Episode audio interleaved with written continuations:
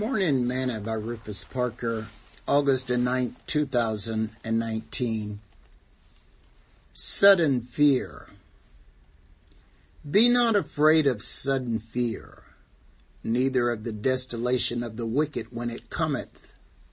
For the Lord shall be thy confidence, and shall keep thy foot from being taken.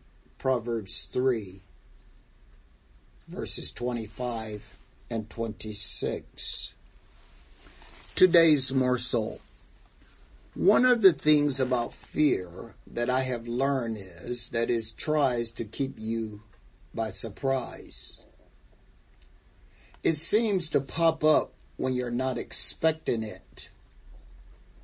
It desires to startle you and put you in a state of shock so you will live with it in your life.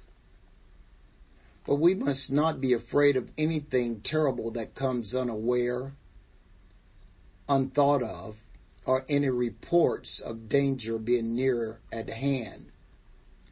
We must always think ourselves safe in the arms of Jesus.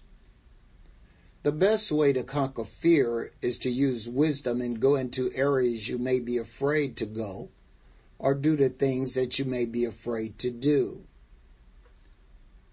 Fear none of those things which thou shalt suffer. Behold, the devil shall cast some of you into prison, that you may be tried, and you shall have tribulations ten days.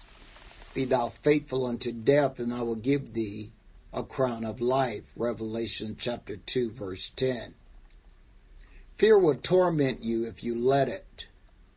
Yet we have Jesus as a strong and mighty tower that we can run into and be safe. Isn't it refreshing to know?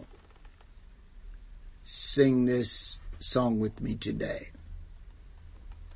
I've got a God who with his angels watches over me. I've got a God who keeps mine enemies beneath his feet. I've got a God who is with me when I'm sick, when I'm feeling well. I've got a God, I've got a God. My God never fails. I've got a God. Thought for today. Ain't scared.